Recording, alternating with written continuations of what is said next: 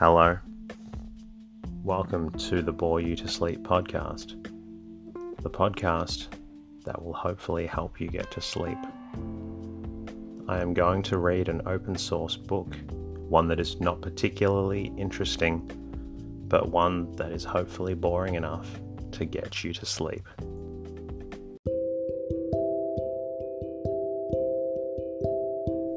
Is there something interfering with your happiness or is preventing you from achieving your goals?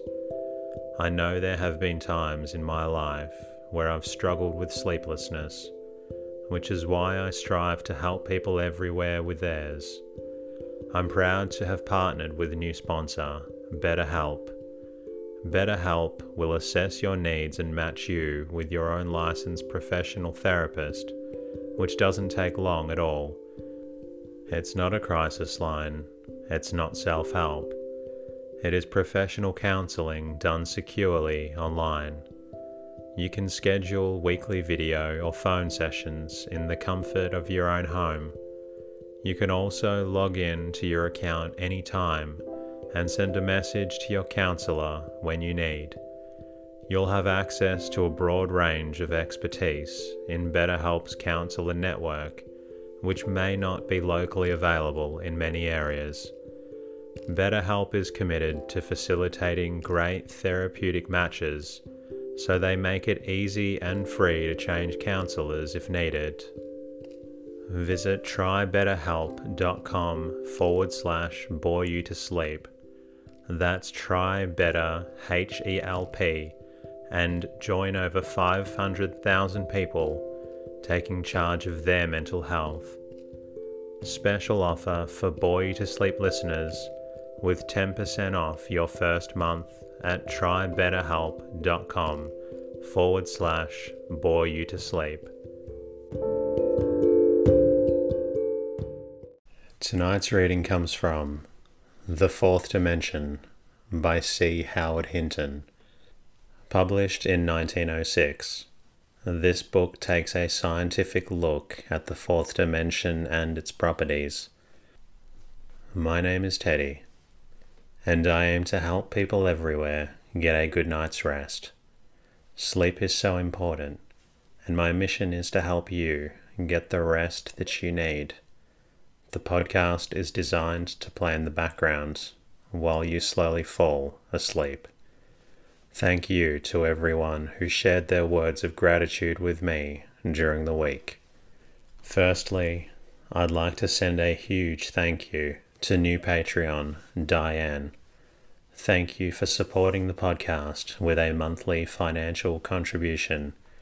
It is the greatest compliment and helps me bring out more episodes for you and all other listeners who need a good night's rest. Thank you also to Oliver Johnson and also to share for your lovely messages through the website during the week. I'm glad the podcast is helping each of you get the rest that you need. Thank you also to Eric for your message through the website. Hopefully, the insomnia stays away as I'll be bringing out more episodes for you and other listeners. For all the other listeners out there who find the podcast beneficial, I have a favor to ask you. Please leave a review and comment in iTunes, or leave the show a rating in Spotify. If you would like, you can also say hello at You to Sleep, where you can become a Patreon and support the podcast. I am also on Twitter and Instagram at You to Sleep. You can find me on Facebook by searching You to Sleep Podcast. In the meantime, lie back, relax, and enjoy the ratings. The Fourth Dimension by C. Howard Hinton.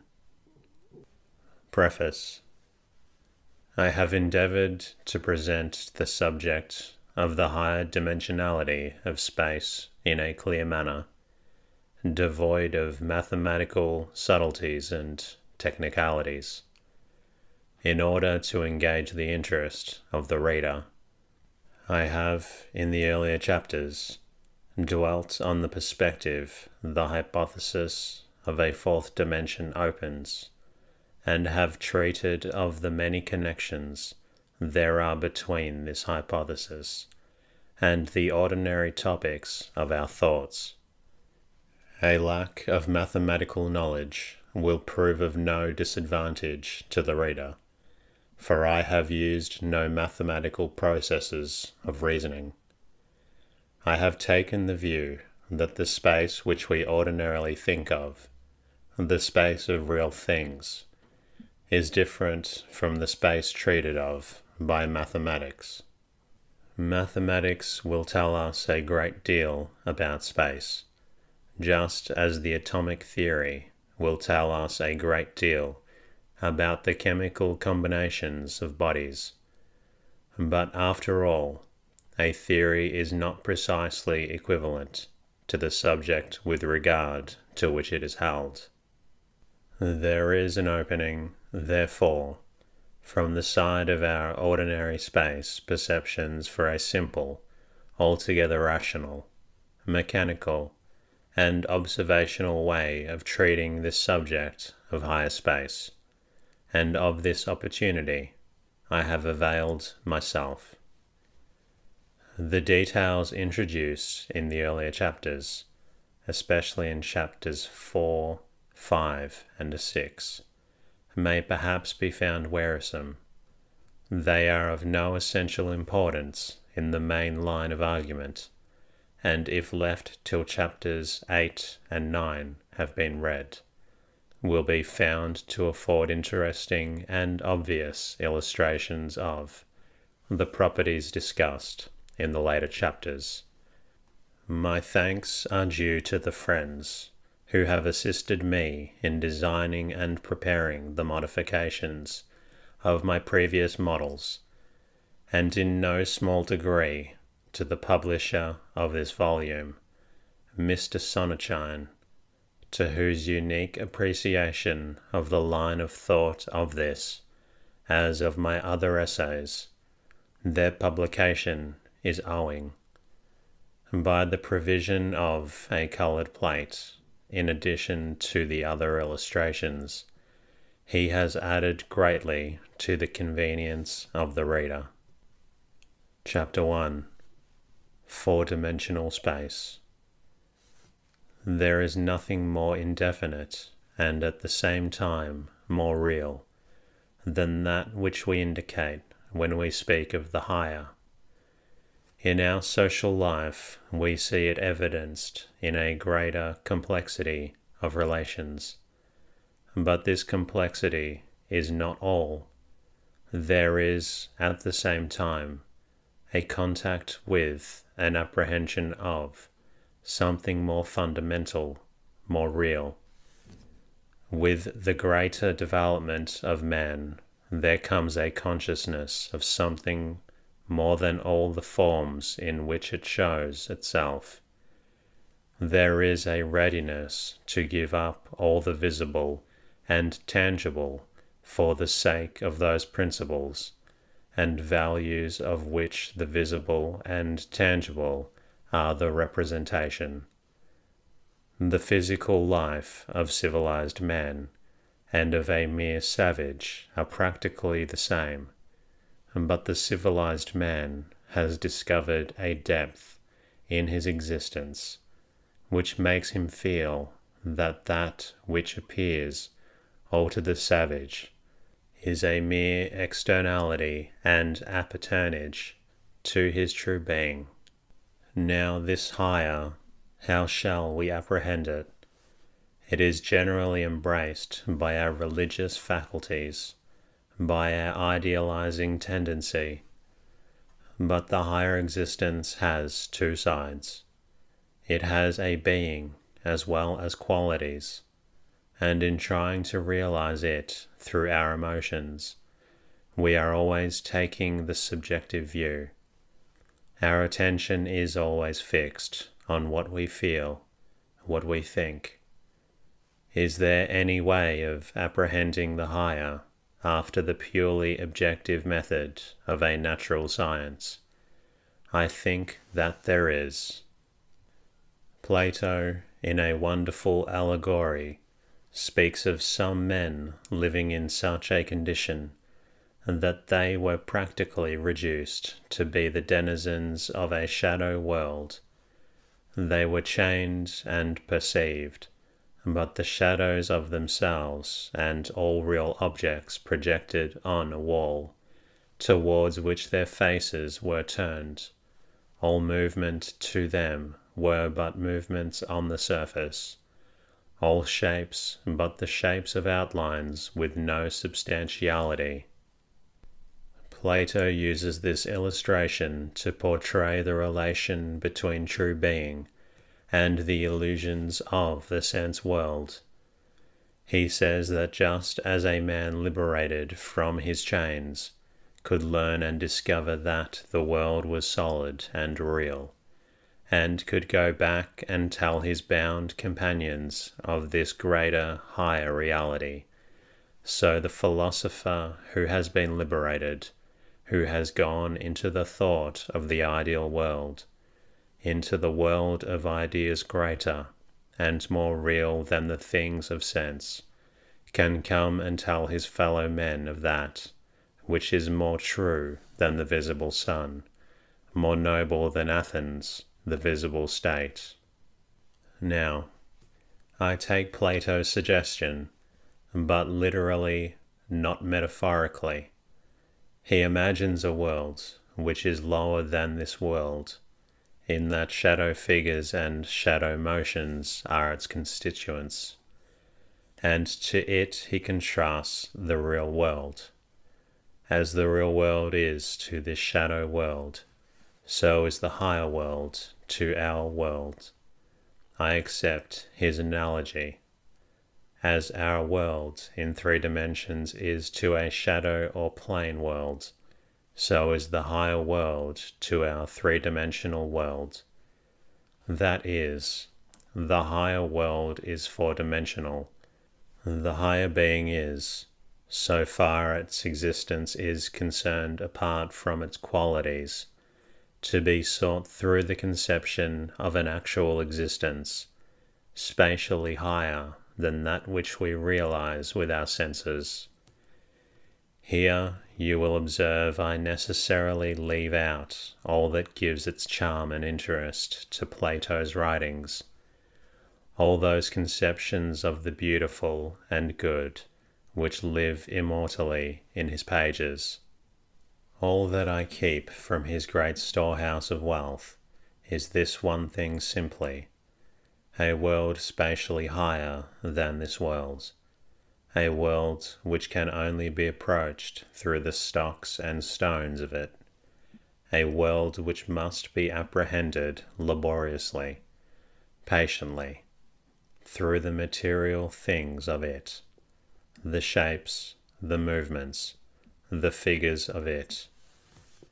We must learn to realize the shapes of objects in this world of the higher man.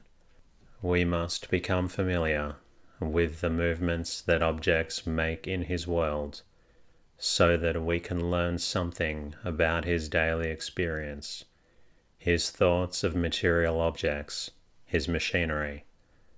The means for the prosecution of this inquiry are given in the conception of space itself. It often happens that that which we consider to be unique and unrelated gives us within itself those relations by means of which we are able to see it as related to others, determining and determined by them. Thus, on the earth is given the phenomenon of weight by means of which Newton brought the earth into its true relation to the Sun and other planets. Our terrestrial globe was determined in regard to other bodies of the solar system by means of a relation which subsisted on the earth itself and so space itself bears within it relations of which we can determine it as related to other space. For within space are given the conceptions of point and line, line and plane, which really involve the relation of space to a higher space, where one segment of a straight line leaves off and another begins is a point, and the straight line itself can be generated by the motion of the point. One portion of a plane is bounded from another by a straight line, and the plane itself can be generated by the straight line moving in a direction not contained in itself. Again, two portions of solid space are limited with regard to each other by a plane, and the plane moving in a direction not contained in itself can generate solid space. Thus, going on, we may say that space is that which limits two portions of higher space from each other and that our space will generate the higher space by moving in a direction not contained in itself. Another indication of the nature of four dimensional space can be gained by considering the problem of the arrangement of objects. If I have a number of swords of varying degrees of brightness, I can represent them in respect of this quality by points arranged along a straight line.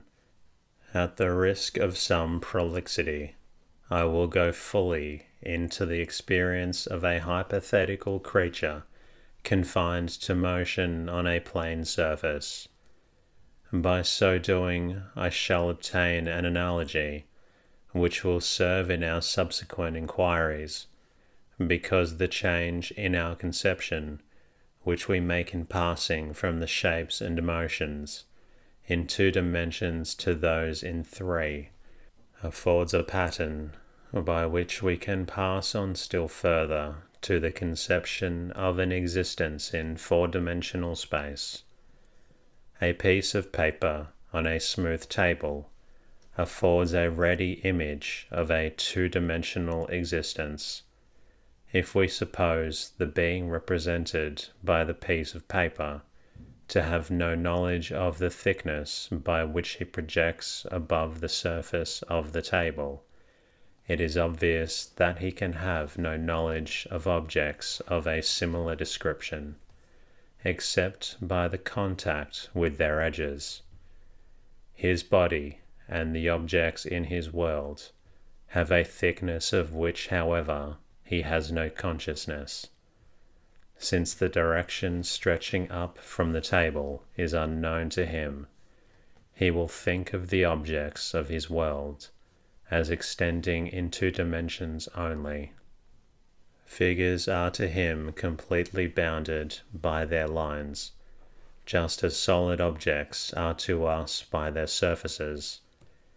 He cannot conceive of approaching the center of a circle except by breaking through the circumference, for the circumference encloses the center in the directions in which motion is possible to him.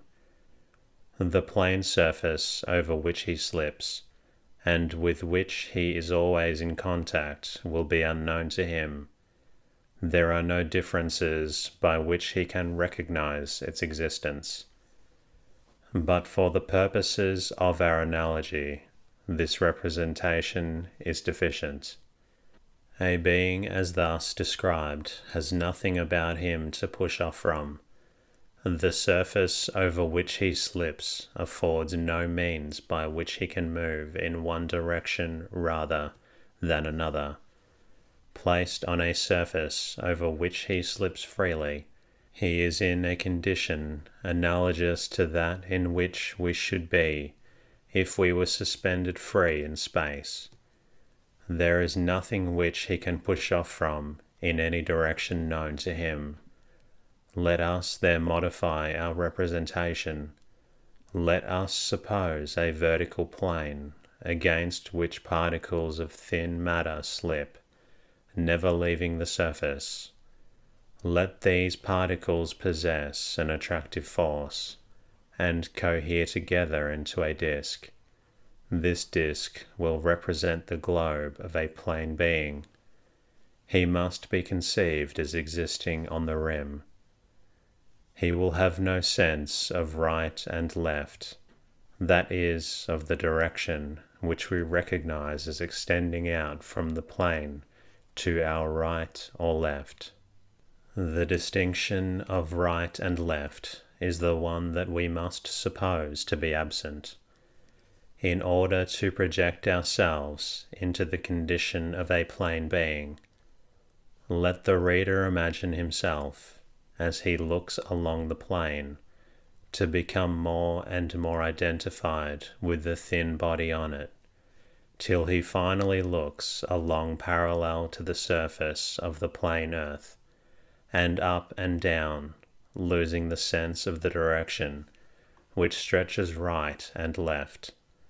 This direction will be an unknown dimension to him our space conceptions are so intimately connected with those which we derive from the existence of gravitation that it is difficult to realize the condition of a plane being without picturing him as in the material surroundings with a definite direction of up and down.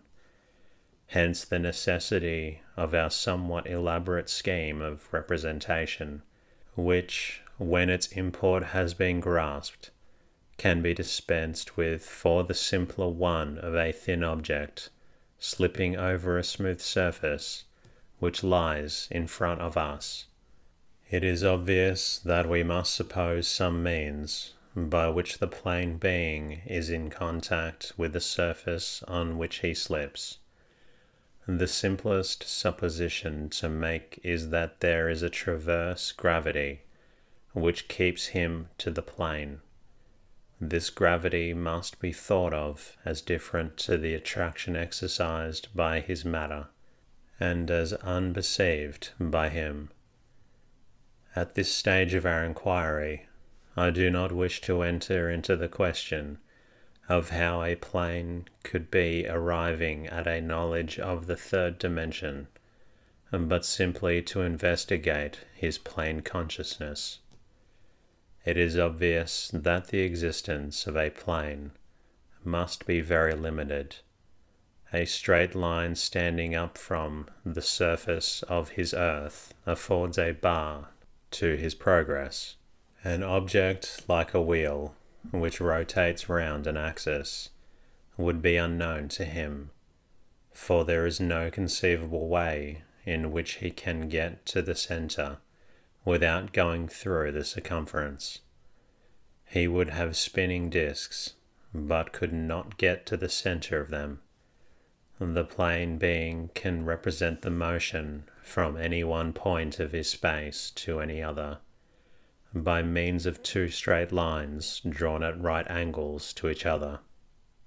With the first step in the apprehension of a third dimension, there would come to a plane being the conviction that he had previously formed a wrong conception of the nature of his material objects. He had conceived them as geometrical figures of two dimensions only. If a third dimension exists, such figures are incapable of real existence. Thus he would admit that all his real objects had a certain, though very small thickness in the unknown dimension, and that the conditions of his existence demanded the supposition of an extended sheet of matter, from contact with which in their motion his objects never diverge analogous conceptions must be formed by us on the supposition of a four dimensional existence. We must suppose a direction in which we can never point, extending from every point of our space. We must draw a distinction between a geometrical cube and a cube of real matter. The cube of real matter we must suppose to have an extension in an unknown direction, real but so small as to be imperceptible by us, from every point of a cube, interior as well as exterior. We must imagine that it is possible to draw a line in the unknown direction. The assemblage of these lines would constitute a higher solid. The lines going off in the unknown direction from the face of a cube would constitute a cube starting from that face. Of this cube, all that we should see in our space would be the face. Again, just as the plane being can represent any motion in his space by two axes, so we can represent any motion in our three dimensional space by means of three axes. There is no point in our space to which we cannot move by some combination of movements on the directions marked out by these axes. On the assumption of a fourth dimension, we have to suppose a fourth axis, which we will call a W. It must be supposed that to be right angles to each and every one of three axes, just as two axes determine a plane which is similar to the original plane on which we supposed the plane being to exist, but which runs off from it, and only meets it in a line. So in our space, if we take any three axes, such as AX, AY, and AW, they determine a space like our space worlds. This space runs off from our space, and if we were transferred to it, we should find ourselves in a space exactly similar to our own. We must give up any attempt to picture this space in relation to ours, just as a plane being would have to give up any attempt to picture a plane at right angles to his plane. The plane being can trace out a movement in the third dimension by assuming discontinuous leaps from one section to another. Thus, a motion along the edge of the cube from left to right would be represented in the set of sections in the plane as the succession of the corners of the sections A, B, C, and D. A point moving from A through B, C, D in our space must be represented in the plane as appearing in A then in B, and so on, without passing through the intervening plane space. If a higher cube passes transverse to our space, it will appear as a cube isolated in space, the part that has not come into our space, and that the part has passed through will not be visible. The gradual passing through our space would appear as the change of the matter of the cube before us. One material particle in it is succeeded by another, neither coming nor going in any direction we can point to. In this manner, by the duration of the figure, we can exhibit the higher dimensionality of it, a cube of our matter under the circumstances supposed, namely that it has a motion transverse to our space, would instantly disappear. A higher cube would last till it had passed transverse to our space, by its whole distance of extension in the fourth dimension. As the plane being can think of the cube as consisting of sections, each like a figure he knows, extending away from his plane. So we can think of a higher solid as composed of sections, each like a solid which we know, but extending away from our space. Having now obtained the conception of a four dimensional space, and having formed the analogy which, without any further geometrical difficulties, enables us to inquire into its properties, I will refer the reader whose interest is principally in the mechanical aspect to chapters 5 and 6. In the present chapter, I will deal with the general significance of the inquiry, and in the next with the historical origin of the idea. First, with regard to the question of whether there is any evidence that we are really in four dimensional space, I will go back to the analogy of the plane world.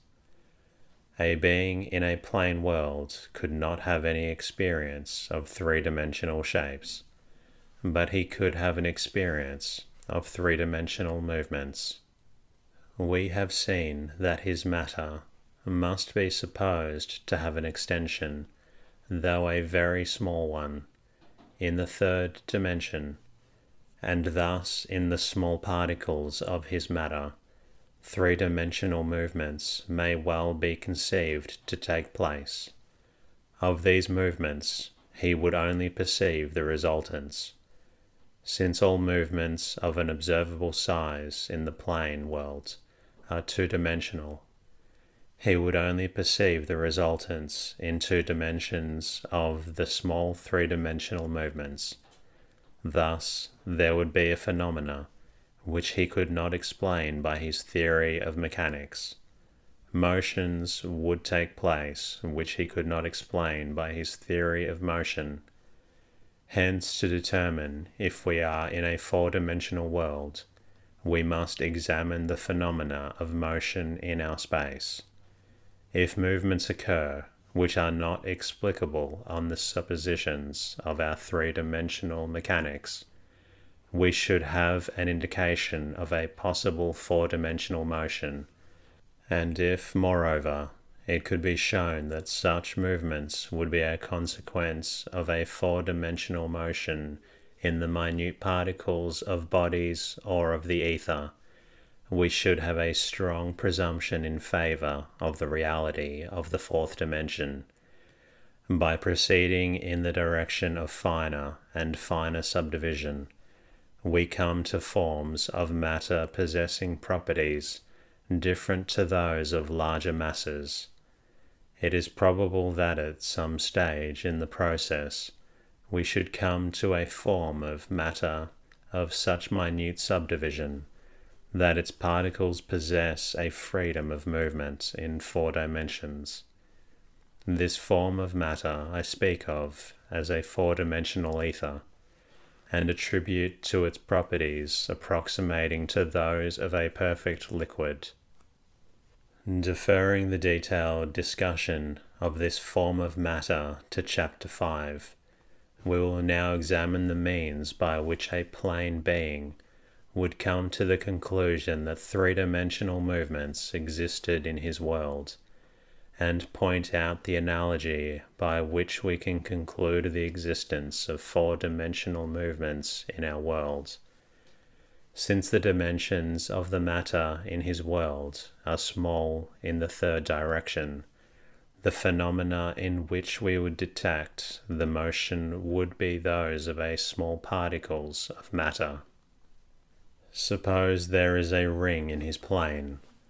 We can imagine currents flowing round the ring in either of two opposite directions. These would produce unlike effects and give rise to two different fields of influence. If the ring with a current in it in one direction be taken up and turned over, and put down again on the plane, it would be identical with the ring having a current in the opposite direction. An operation of this kind would be impossible to the plane being. Hence, he would have in his space two irreconcilable objects, namely the two fields of influence, due to the two rings with currents in them in opposite directions.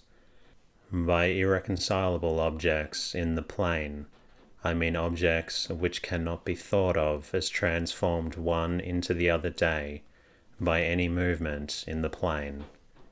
Instead of currents flowing in the rings, we can imagine a different kind of current. Imagine a number of small rings strung on the original ring. A current round these secondary rings would give two varieties of effect or two different fields of influence, according to its direction. These two varieties of current could be turned one into the other by taking one of the rings up turning it over and putting it down in its place. Now, in our space, there are two fields of different properties which can be produced by an electric current flowing in a closed circuit or ring.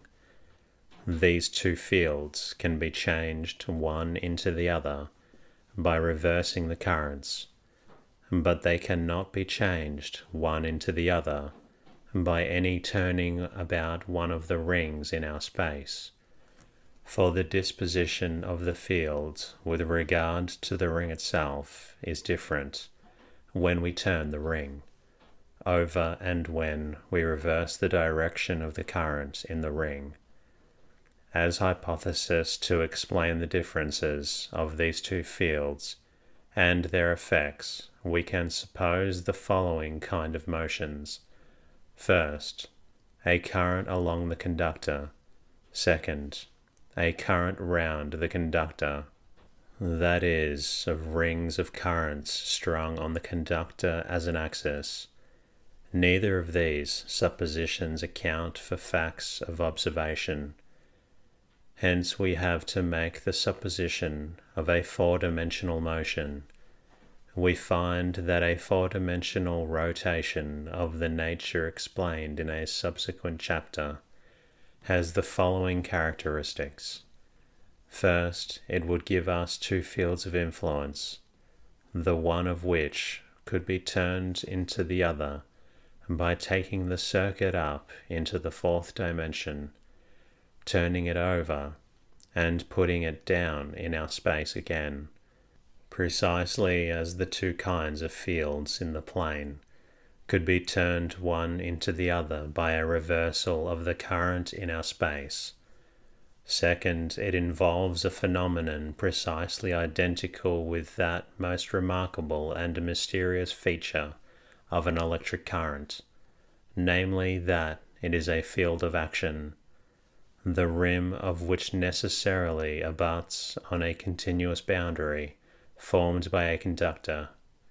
Hence, on the assumption of a four dimensional movement in a region of the minute particles of matter, we should expect to find a motion analogous to electricity. And that concludes tonight's reading. I hope you've enjoyed listening to this story as you've slowly fallen asleep. If you're not quite tired yet, feel free to listen to another story. In the meantime, I'll be working to bring you a new episode very soon. Good night.